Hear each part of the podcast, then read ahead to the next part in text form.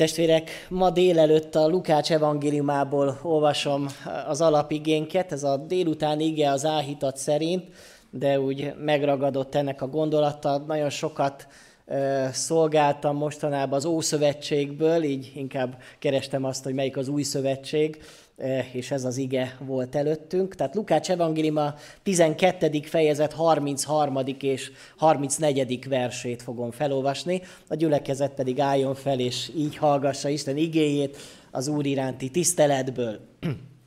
Lukács evangélium a 12. fejezet 33. versétől.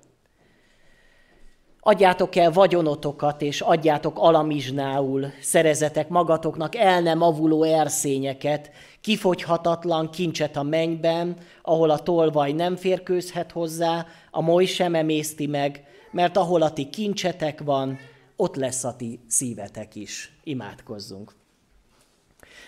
Úr Jézus, köszönjük neked, hogy te mindent ott hagytál azért, hogy bennünket megkeressél és megmentsél. Köszönjük neked, Istenünk, a te szeretetedet és kegyelmedet, ami nekünk mindenre elég. És kérlek, bocsáss meg, hogyha mi gyakran többre vagy másra vágyunk, mint a te közelséged, a te jelenléted. Nem elégszünk meg a te áldásaiddal, hanem azt gondoljuk, hogy nekünk többre van szükségünk. Segíts bennünket, Istenünk, hogy megértsük az, hogy hogyan kell nekünk gondolkodni az anyagi dolgainkról, és hogy az értékrendünk az, az a te lelked által a helyére kerüljön, és azok legyenek a legfontosabb dolgok az életünkben, amik valóban a legfontosabbak. Kérlek Istenem, hogy a te lelked által szólíts meg bennünket egyen-egyenként, vizsgálj meg bennünket, és hogyha kell valamiben változnunk, változtatnunk, akkor add hozzá az erőt, hogy azt meg tudjuk cselekedni. Amen. Foglaljon helyet a gyülekezet. Testvérek, nem egy könnyű ige szakasz ez, bár nagyon ismerjük ezeket a gondolatokat, hiszen Jézusnak a hegyi beszédében is, a Máté evangéliumában is olvashatók ezek a, az ige versek, és lehet, hogy néha úgy túl is jutunk rajta, hogy igen, hát ez úgy benne van a Bibliában, de hát most mi ezzel mit kezdjünk, hogy most adjunk el mindenünket, hát azért csak nem úgy érti ezt Jézus, hogy szó szerint kellene vennünk ezt a bibliai ige szakaszt, és hát nagyon sok gyülekezetben vagy kihagyják ezeket az ige szakaszokat, vagy megpróbálják valahogy értelmezni úgy, hogy az valahogy olyan üzenetet hordoz, hogy mégse kelljen változtatni az életükön. Én kikerestem néhány ilyen igehirdetést, ami ilyen ezzel a témával foglalkozott, és az egyik népszerű, most nem mondom kiről van szó, és melyik gyülekezethez tartozik, egy népszerű előadó a gazdagságról, mikor prédikált, akkor elmondta, hogy jó, jó, van a Bibliában ilyen szakasz, hogy Jézus mondja, hogy a gazdag ifjúnak adja el mindenét, és majd kincse lesz a mennyben, hogy milyen nehezen mennek be a gazdagok az Isten országába, de azért nekünk azt mégse úgy kell értelmezni, hiszen például ugye az Ószövetségben Salamon is milyen gazdag volt, és akkor e, tulajdonképpen ezzel az ószövetségi példákkal azért csak arra jutott, hogy az Isten áldása az a mai ember életében is az egyik terület a gazdagság, tehát hogy az Isten azt akarja tulajdonképpen, hogy gazdagok legyünk. És nagyon sok hívő ember él a mai nyugati társadalomban úgy, hogy az Istennek az a terve és akarata, hogy a hívők gazdagok legyenek. És hogyha megnézzük a, az európai kultúrát, akkor azt kell, hogy lássuk, hogy a keresztények általában sokkal jobban élnek a világban, mint mondjuk más vallásoknak a követői. És ezt sokszor mi úgy tudjuk, vagy annak tudjuk be, hogy Lám ez is igazolja, hogy mi rajtunk ott van Isten áldása, hogy mi sokkal gazdagabbak vagyunk nyugati emberek, mint mondjuk a keletiek, vagy mondjuk az afrikai emberek. Közben nem gondolunk arra, hogy ezt a gazdagságot, vagy milyen úton érte el a amúgy kereszténynek nevezett világ. És talán elfelejtjük azt, hogy igazából mit is tanított Jézus Krisztus az anyagi dolgokról és a gazdagságról. Úgy gondolom, vannak bűnök, amikre úgy nagyon szeretünk ráharapni mi hívő emberek. Most ma egy ilyen csont a homoszexualitás. Nagyon sokan, akik kereszténynek vallják magukat, azt gondolják, hogy megtaláltuk a fő bűnt, és most nagyon ki kell akadnunk azon, hogyha valamilyen homoszexuális vagy gender elmélettel valaki előáll. Miért vagyunk annyira érzékenyek erre a témára, mert valószínűleg minket annyira nem érint, tehát hogy egy transzexuálist vagy egy homoszexuális látok a terembe. Tehát ezen mondjuk könnyű talán így megítélnünk a világot, mert ugye minket nem érint ez a bűn. De mi van azokkal a bűnökkel, testvérek, amiben mi is részes, részesek vagyunk? Így a fösvénység, vagy éppenség a, éppenséggel a, az irítségnek a bűnével. Nem jutunk-e odáig, hogy bizonyos bűnöket kiemelünk, és felnagyítunk, és azokat cégéresnek tekintünk, és amikben talán mi is benne vagyunk, az pedig megpróbáljuk egy kicsit kicsinyíteni, és azt mondani, hogy azok nem is igazán bűnök, azok, azok csak kis apró emberi gyarlóságok. De nagyon fontos látnunk, hogy, hogy mit tanít a Biblia. Azt nagyon sokszor még a gyerekekkel is meg szoktuk tanítani, hogy nincs kis bűn, meg nagy bűn, mert csak bűn van. És mégis hívő létünkre különbséget próbálunk tenni bűn és bűn között, és így talán épp az anyagiakhoz való hozzáállást azt kevésbé tartjuk mondjuk bűnösnek, mint mondjuk más olyan bűnöket, amikben mi úgymond tisztának érezzük a lelkiismeretünket. De most foglalkozunk ezzel a témával, még akkor is, hogyha esetleg kellemetlenül érintene bennünket, vagy bizonyos dolgokra rámutatna Jézus ezzel kapcsolatban, hogy talán helytelenül gondolkodunk, vagy cselekszünk.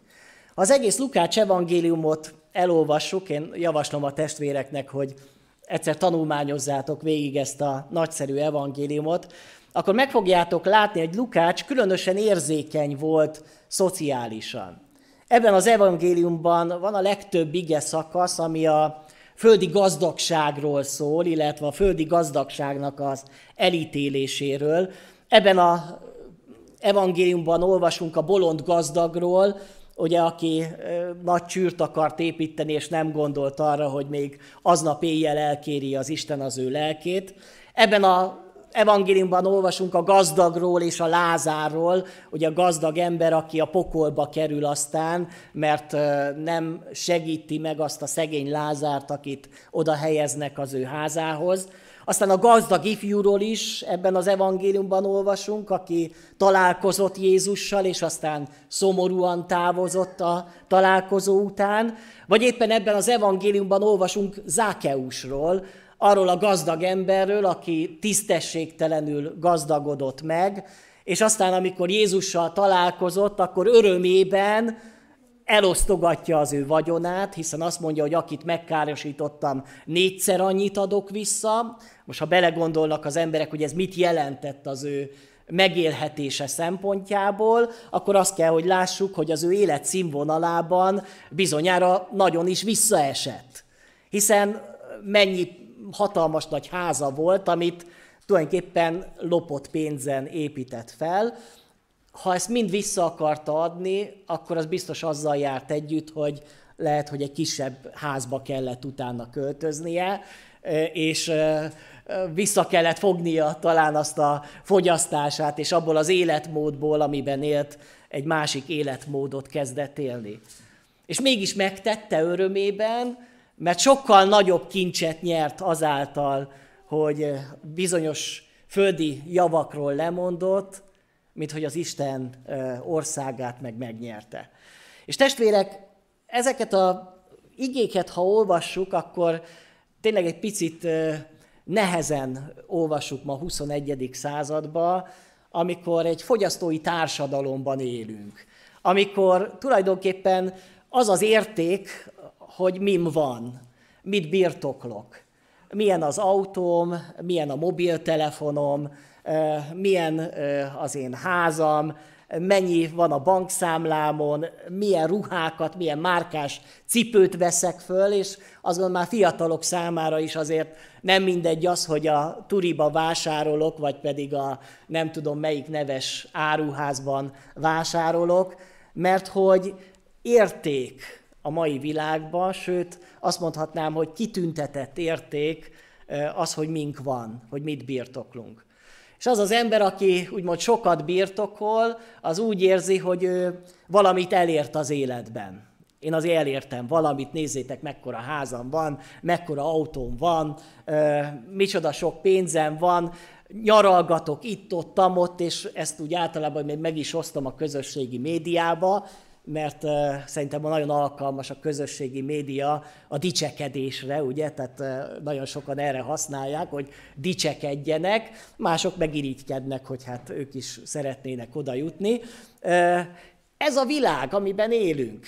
És valamilyen módon, akár akarjuk, akár nem, de mégiscsak hatással van ránk. Vajon mi Isten akarata ebben a korban? Lehet, hogy egy picit el kellene gondolkodnunk, megállnunk, és az, arra késztetni magunkat, hogy nem akarunk ezen a területen is sodródni a környezetünkkel, és megelégedni mindazzal, amink van, és nem többre vagy másra vágyni, mint amit az Isten ad nekünk. Hogy az Isten áldásából, ami akár az anyagiak területén is jelen van az életünkben, mi ebből az áldásból bálványt csináltunk. Hogy az értékrendünkben előbbre került, mint maga az Isten. És tulajdonképpen erről szólnak ezek az igeversek, és azt gondolom, hogy ha valamikor nagyon aktuálisak ezek az ige szakaszok, akkor ez a mai 21. században nagyon aktuális. Mibe fektetem bele azt a kevés időt, amit, ami adatott számomra, hiszen 70, 80, 90 évig fogunk élni a Földön, és utána pedig az örökké valóság majd, amit nem tudunk fölfogni, hogy mekkora az örökké valóság, hiszen soha nem lesz vége, de mindaz, ami majd az örökké valóságban történni fog velünk, azt itt alapozzuk meg, amibe belefektetted az életedet. És azt mondja Jézus, hogy, hogy mibe, mibe van benne az én szívem, vagy mi van az én szívemben, mik a szívemnek a vágyai, Ugye a Bibliából nagyon jól tudjuk, hogy a szív az embernek a legbenső bénye. Ugye a példabeszédek könyve is mondja, hogy minden féltve őrzött dolognál jobban őrizd a te szívedet, mert onnan indul ki az élet.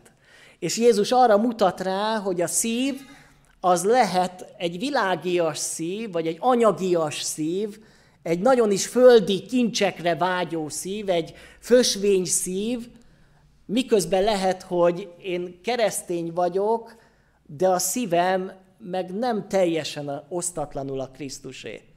És ezért fontos nekünk ezen elgondolkodni, és engedni azt, hogy az Isten úgy belenézzen a mi szívünkbe. Hogy vajon mi az, ami mozgat engem, mi az, ami engem motivál az életben.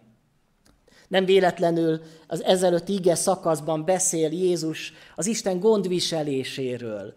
Istennek nem az a terve, hogy akkor most mindenki tessék eladni a vagyonát, és legyünk hajléktalanok és szegények, bár ugye a Lukács evangéliumát szokták mondani a szegények evangéliumának, hiszen itt például a boldog mondás és Lukács evangéliumában nem úgy hangzik, hogy boldogok a lelki szegények, mi ezt szeretjük így idézni, ugyanis Lukács evangéliuma úgy idézi, vagy úgy mondja, hogy boldogok a szegények. Nem lelki szegények, azt mondja, boldogok a szegények.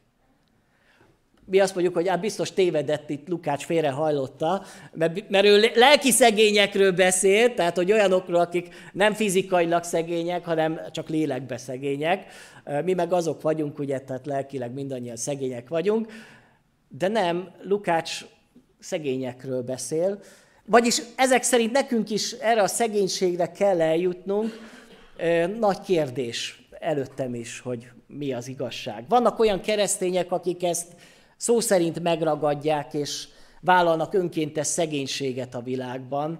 Én azt gondolom, hogy a egyház történelemben mindig nagy üzenete volt azoknak a radikális keresztényeknek, akik felmerték vállalni azt, hogy teljesen az Istentől függjenek.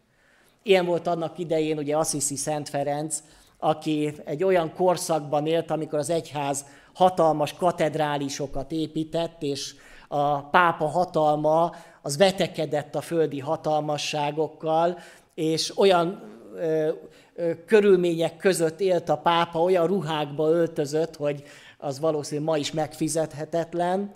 És akkor van egy ember, aki hitre jut, és azt mondja, hogy mesztelenül jöttem a világra, és így fogok elmenni, és önkéntes szegénységet vállal, és maga mellett olyan embereket ö, tart, vagy olyan emberekkel járja az országot, akik ezben az önkéntes szegénységben élik az életüket. És akár úgy gondoljuk, hogy igen, ez egy katolikus szentről van szó, de ez annak idején a 13. században, amikor mi baptisták még nem nagyon voltunk sehol, ez azért egy ébredési mozgalmat indított el az akkori kereszténységbe.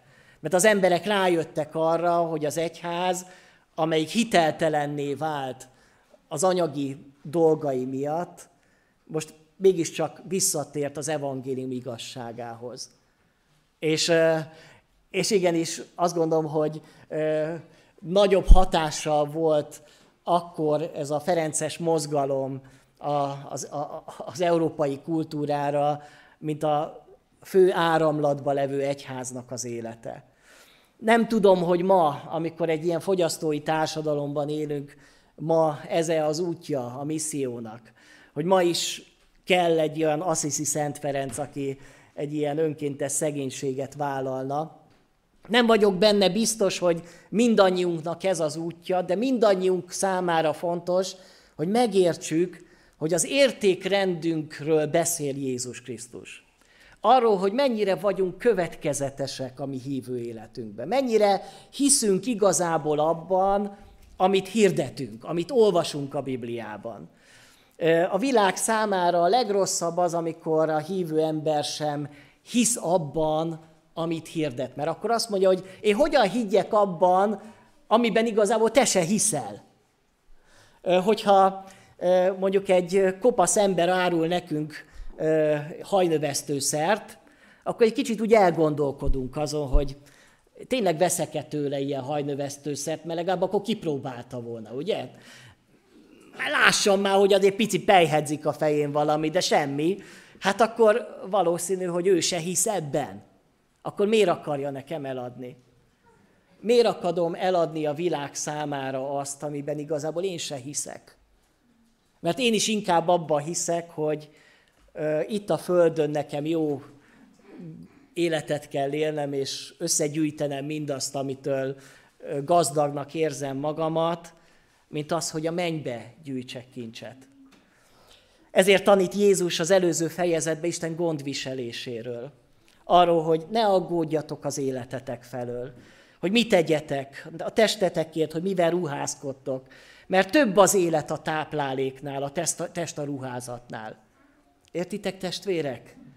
Azt mondja a Biblia, hogy az, amiért annyi sokat aggódunk, amiben annyi sok energiát befektetünk, azért, hogy, hogy megkeressük a mindennapi táplálékunkat, és, és mindig egyre többet akarunk, azt mondja, hogy ezt az Isten gondoskodik rólatok, hogy higgyetek már benne hogy az élet a sokkal több a tápláléknál, és sokkal több a ruházatnál. És azt gondolom, hogy a mai kor embere számára ez az igazság nagyon fontos igazság, hogy több az élet annál. Több annál, mint amit én most így, így megszerzek magamnak. Amit úgy fölveszek maga, és akkor jól érzem magamat, mert most új, új ruhám van, új cipőm van, új telefonom van, és holnap meg már megint nem okoz örömet, mert már mindenkinek olyan van. Akkor nekem megint valami újat kell vennem. Az életennél sokkal több. Vajon miről szól az élet? És akkor azt mondja az Úr Jézus Krisztus, hogy, hogy, hogy keressétek először az Istennek az országát, az ő igazságát, és minden megadatik nektek. Hogy van valami sokkal fontosabb a földi életben, amiért érdemes élni, amiért érdemes harcolni, amiben érdemes beletenni az erőmet és minden energiámat, és ez az Istennek az országa.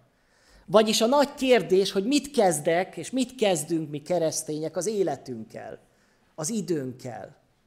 Mit kezdünk az erőnkkel. Belefektetünk mindent abban, hogy a megélhetésünkért harcoljunk, és hogy egyre jobb életszínvonalon éljük az életünket, miközben a lelki életünk pedig nem gyarapszik. Egyszer egy misszionárius oda ment egy, egy farmerhez, egy olyan emberhez, aki állattenyésztéssel foglalkozott, és látta, hogy nagyon szereti a lovait. És megkérdezte tőle, hogy hát maga mennyi időt foglalkozik ezekkel a lovakkal? Azt mondja, hogy hát én egész nap kim vagyok a lovaimmal, e, reggeltől estig velük töltöm az időmet. És nagyon szép. És tessék már megmondani, hogy mennyit szokott foglalkozni a lelkével. Erre azt mondta ez az ember, hogy hát a lelkemmel nem szoktam foglalkozni. Erre azt mondta a misszionáris, hogy akkor én inkább lennék a maga lova, mint a maga lelke. Értitek? A lelkével nem foglalkozik. Arra nincs ideje. De arra van, hogy minden nap a lovaihoz kimenjen és ápolgass. És nem azt jelenti, hogy nekünk lustának kell lenni, nem kell dolgozni, hogy, hogy, hogy úgy kell hozzáállnunk az élethez, csak egész nap imádkozunk, de hogy a helyén van-e az életemben az értékrend. Hogy tényleg foglalkozom-e azzal, ami az örökké való, hogy egyáltalán van-e üdvösségem.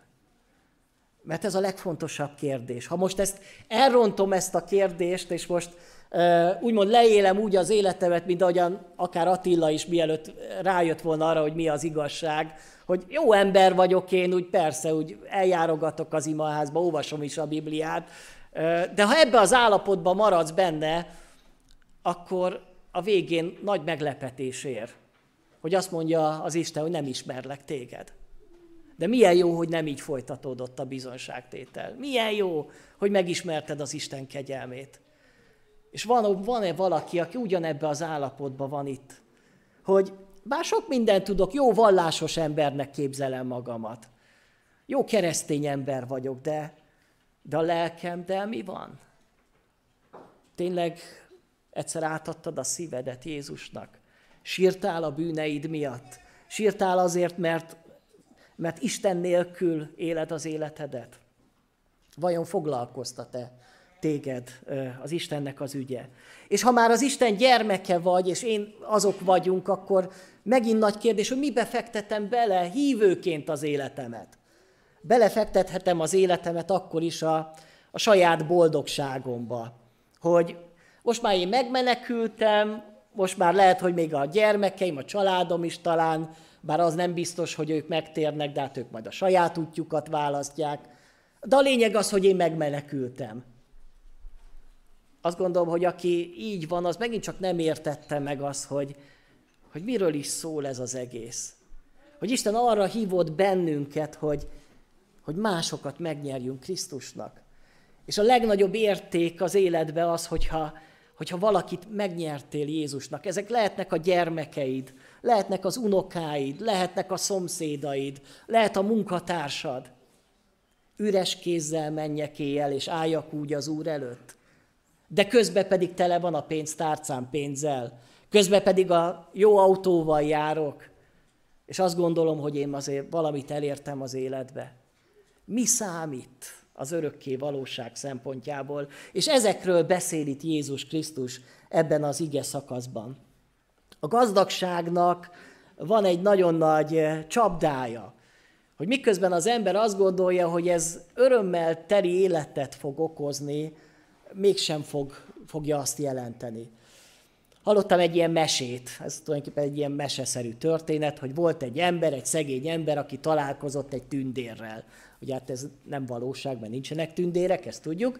De a tündér azt mondta neki, hogy teljesítem egy kívánságodat. És akkor azt mondta ez a szegény ember, hogy szeretnék én hét korsó aranyat, ilyen nagy korsó aranyat majd, hogy az úgy neki úgy elég lenne egész életemre. És hazament a, ez az ember, látja, hogy ott a hét korsó, de csak hatba volt arany. Szóval mondja, hogy fú, hát ez a nagyon megviccelt engem ez a tündér, hogy teljesítette is a kívánságomat, meg nem, De hát mivel úgy érezte, hogy hát ott van egy üres korsó, hát azt is meg kéne tölteni most már aranyjal. És onnantól kezdve az élet célja az volt, hogy az a hetedik korsó is tele legyen aranyjal. És dolgozott. Egyre többet dolgozott. Eladta mindenét, csak hogy legyen benne sok arany. De az igazából sose telt meg. Ez a kis rövid példázat arról szól, hogy nagyon sok ember így van vele, hogy miközben ott van hat korsó tele arany, ő attól lesz boldogtalan, hogy van még egy hetedik üres korsom.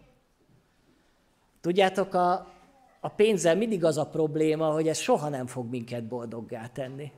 Hogy soha nem lesz elég.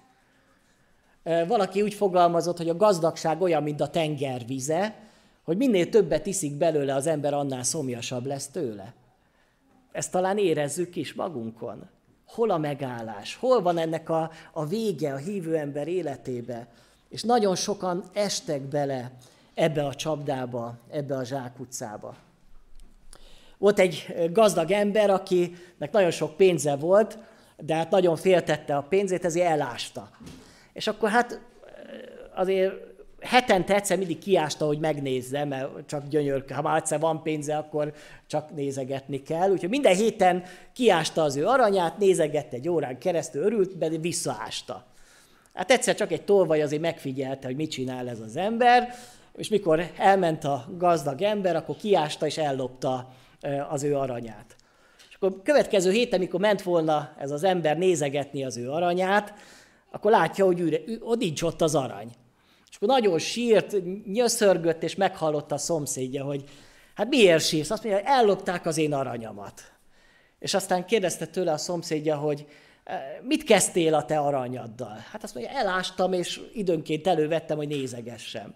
Azt mondja, hogy akkor ugyanolyan örömöt okoz neked, hogyha ezt az üres gödröt nézegeted, mert annyi hasznod van a te aranyodból, mint ebből az üres gödörből. Értik a testvérek? Sokan gyűjtik a pénzüket, de minek? Azért, hogy több legyen? Azért, hogy egyszer meghalljak, és aztán itt hagyjam? Az, a gyermekeimnek, az unok, azt gondolom, nekik fogok gyűjteni? Értitek, testvérek? Mire, miért? Mi értelme van? Nem, nem az ördög csapdája ez. Wesley egyszer azt mondta, hogy ő azt figyelte meg, hogy az ébredésnek a, a legnagyobb akadálya az a fizikai jólét. Hogy azokon a, a, a városokba vagy falvakba, ahol nagy szegénység volt, ott az emberek éheztek az Isten igazságára. És éheztek az Isten igéje után. És ahová bement Vezli, és gazdag házak voltak, előkelő családok voltak, ott az emberek nem kívánták az Isten igéjét. Az ébredés akadálya volt mindenütt a világban a gazdagság. Egyszer uh, Wilkerson testvér, aki uh, Amerikában volt lelkipásztor, egy olyan prédikációt tartott Jobb könyve kapcsán, ami a 21. századi Jobb könyve. Ugye Jobbnak mi volt a kísértése? Hogy a sátán azt mondta az Istennek, hogy vegyél el tőle mindent, és majd szegénységében majd megtagad téged, és elhagy téged. És azt mondta Wilkerson testvér, hogy a 21. században a sátán stratégiát váltott. Ma nem azt mondja az Istennek, hogy vegyél el tőlük mindent, hogy megtagadjanak majd téged, hanem adjál nekik mindent. Majd figyeld meg, hogy gazdagságukban megfeledkeznek rólad. A mai modernkori jobb azok a gazdag emberek, akik a gazdagságuknak a, a kísértésében élik az életüket. És érdemes ezen elgondolkodni, hogy vajon nem esünk-e mi is bele ebbe a csapdába, ami gondolkodásunkkal, életmódunkkal amibe belefektetjük az életünket, és ami a, a szívünket is valahol betölti. Mi az, amin gondolkodom? Mi az, ami, ami foglalkoztat engem? Hiszen az, az van a szívemben. Ha én állandóan azon agyalok, hogy hogyan tudok még több pénzt szerezni, hogyan tudok még jobb munkát szerezni, hogyan tudok még jobban elő, akkor az van a te szívedben. Vagy hogyha azon gondolkodsz, hogy hogyan tudnék én Istennek még kedvesebb életet élni? Hogyan tudnék én embereket oda vezetni hozzád? Akkor az van a te szívedben. hol van a te szíved? Mert ahol a te szíved van, ott van a te kincsed. Ha te kincsed az Isten országa, akkor ez lesz a, az életed középpontjában. Erre hív bennünket az Isten. És még a zsidókhoz itt levélből két példát szeretnék elmondani. Az egyik az Mózes lesz.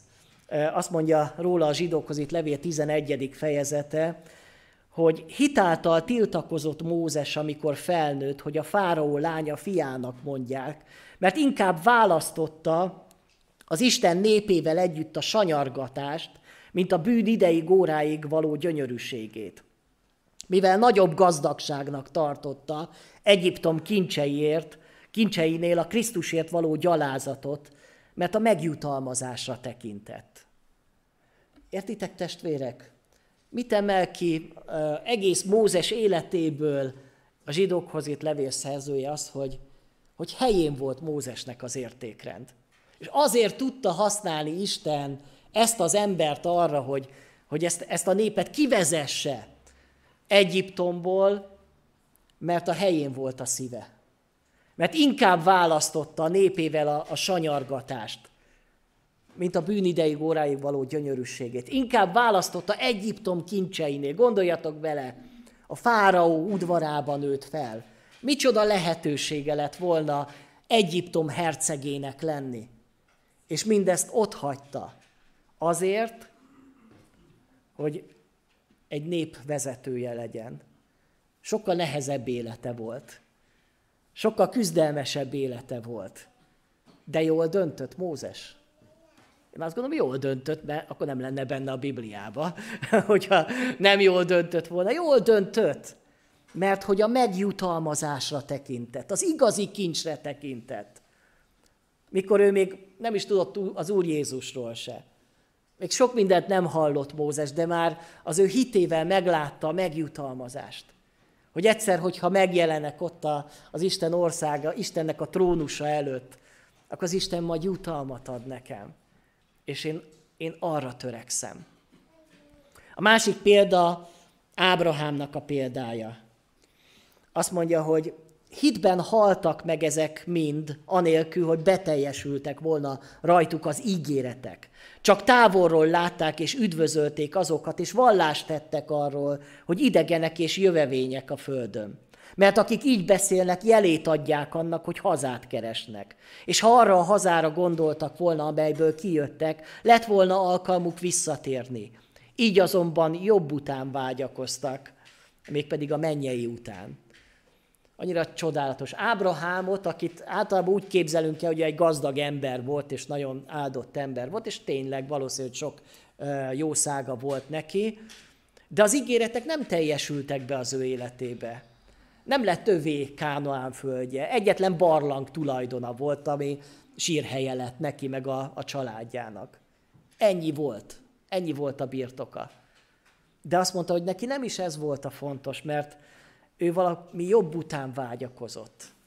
Nem itt a földi hazára vágyakozott, hanem a mennyei után vágyakozott. És az Isten gondoskodott róluk, és megadta nekik azt, hogy, hogy, hogy ezt, a, ezt a hazát megkapják. És az Isten pedig bizonságot tett róla. Testvérek, miről is szólt át ez a mai ige hirdetés? Én azt gondolom, hogy ébresztő szózat a mai kor keresztényei számára, hogy gondolkodjunk el azon, hogy mi a fontos az életünkben. Mi az, amiért igazán érdemes az életünket odaáldozni, föláldozni, az időnket odaáldozni. Marad-e az életembe idő, energia arra, hogy, hogy belefektessem a mennyei kincsek után való rohanásba? Még a szíved még tiszta-e? Vagy a szíved már teljesen betöltötte ez az anyagias szemlélet, és már nem az Isten utáni szeretet tüze ég benned, akkor szükségünk van megújulásra, szükségünk van valami újrakezdésre így a személyes életünkben is. Még egy Zsoltárt szeretnék, vagy egy Zsoltár részletet szeretnék olvasni. Elég ismert a 84-es Zsoltár, hogy milyen egy olyan szív, amelyik, amelyik tiszta, amelyik nem fertőződött meg a világnak az anyagia szemléletétől. Azt mondja ez a Zsoltár, sóvárog, sőt eleped a lelkem az Úr udvarai után. Testem és lelkem újongva kiállt az élő Istenhez. Még a veréb is talál házat, és a fecske is fészket, ahová fiókáit helyezi. Oltáraidnál seregek, ura, királyom és Istenem. Boldogok, akik házadba laknak, szüntelenül dicsérhetnek téged. Ugye elgondolkodunk azon, hogy mi volt ennek a Zsoltárosnak a szíve vágya. Mi az, ami tűzbe hozta? Mi az, ami lángba borította az életét? Nem, azon, nem azért imádkozik, ó Uram, olyan gyönyörűséges, amikor bemegyek a boltba, és megvásárom azt a legújabb cipőt, amiért már annyira vágyakoztam. Milyen gyönyörűséges, amikor az új iPhone-omat a kezembe veszem. Ah, mennyei érzés. Nem ez hozta tűzbe. Azt mondja, hogy Uram, boldogok, akik a te házadban lakoznak, és ott szüntelenül téged dicsérnek. Hát őt ez hozza tűzbe. Kedves testvérem, csak fölteszem magamnak is ezt a kérdést, hogy, hogy mi hoz bennünket tűzbe? Hol van az én szívem? Még valóban az Isten követésében találom az én örömömet, az én vágyaim ide irányulnak, vagy, vagy nagyon is a földi dolgok után szaladgálok. Hát Isten adja, hogy, hogy visszataláljon, vagy oda találjon, vagy megmaradjon az életünk a, a helyes úton. Amen. Hajtsuk meg a fejünket, és imádkozzunk. Istenünk, köszönjük neked ezt a mai délelőttöt, és olyan sok minden történt itt ezen a helyen. Hálásak vagyunk neked, Pali bácsiékért, azokért a évtizedekért, amikről bizonyságot tesznek, hogy lehet hűségesnek lenni egy életen át, és örömmel szolgálni neked egy életen át. Kérlek, áld meg továbbra is az ő életüket. És hálásak vagyunk Istenünk a bizonyságtevőkért, akik elmondták az ő megtérésüket, és kérlek, hogy őrizd meg őket. És köszönöm neked, hogy mindannyiunkat meg akartál szólítani az igéd által, megvizsgálva, hogy mi van a mi szívünkben, hogy mi az, ami bennünket még motivál, amiért harcolunk, amiért küzdünk. Kérlek, bocsáss meg azt, hogy néha valóban bálványt csinálunk a te áldásaidból. És sokkal fontosabb lesz az, hogy mi van itt a földi életbe, mint hogy mi lesz velünk a mennybe. Szeretnénk Istenünk meghallani a te szavaidat, és valóban gyűjteni kincseket a mennybe. Nem szeretnénk, Istenünk, hogyha amikor megállunk, akkor szégyenkezni kelljen afelől, hogy bár sok mindent elértünk a világba, és talán az egész világot megnyertük, de lelkünkben pedig kárt vallottunk. Uram, szeretnénk úgy menni majd a mennyei hazába, hogy a lelkünk az egészséges, és az időnk miatt nem szégyenkezünk, hanem örömünk van, amikor látjuk, Uram, a gyümölcsöket, amiket a, neked teremtünk a Te dicsőségedre. Kérlek, így használj bennünket, használd a mi életünket addig, amíg Te jónak tartod. Amen. Amen.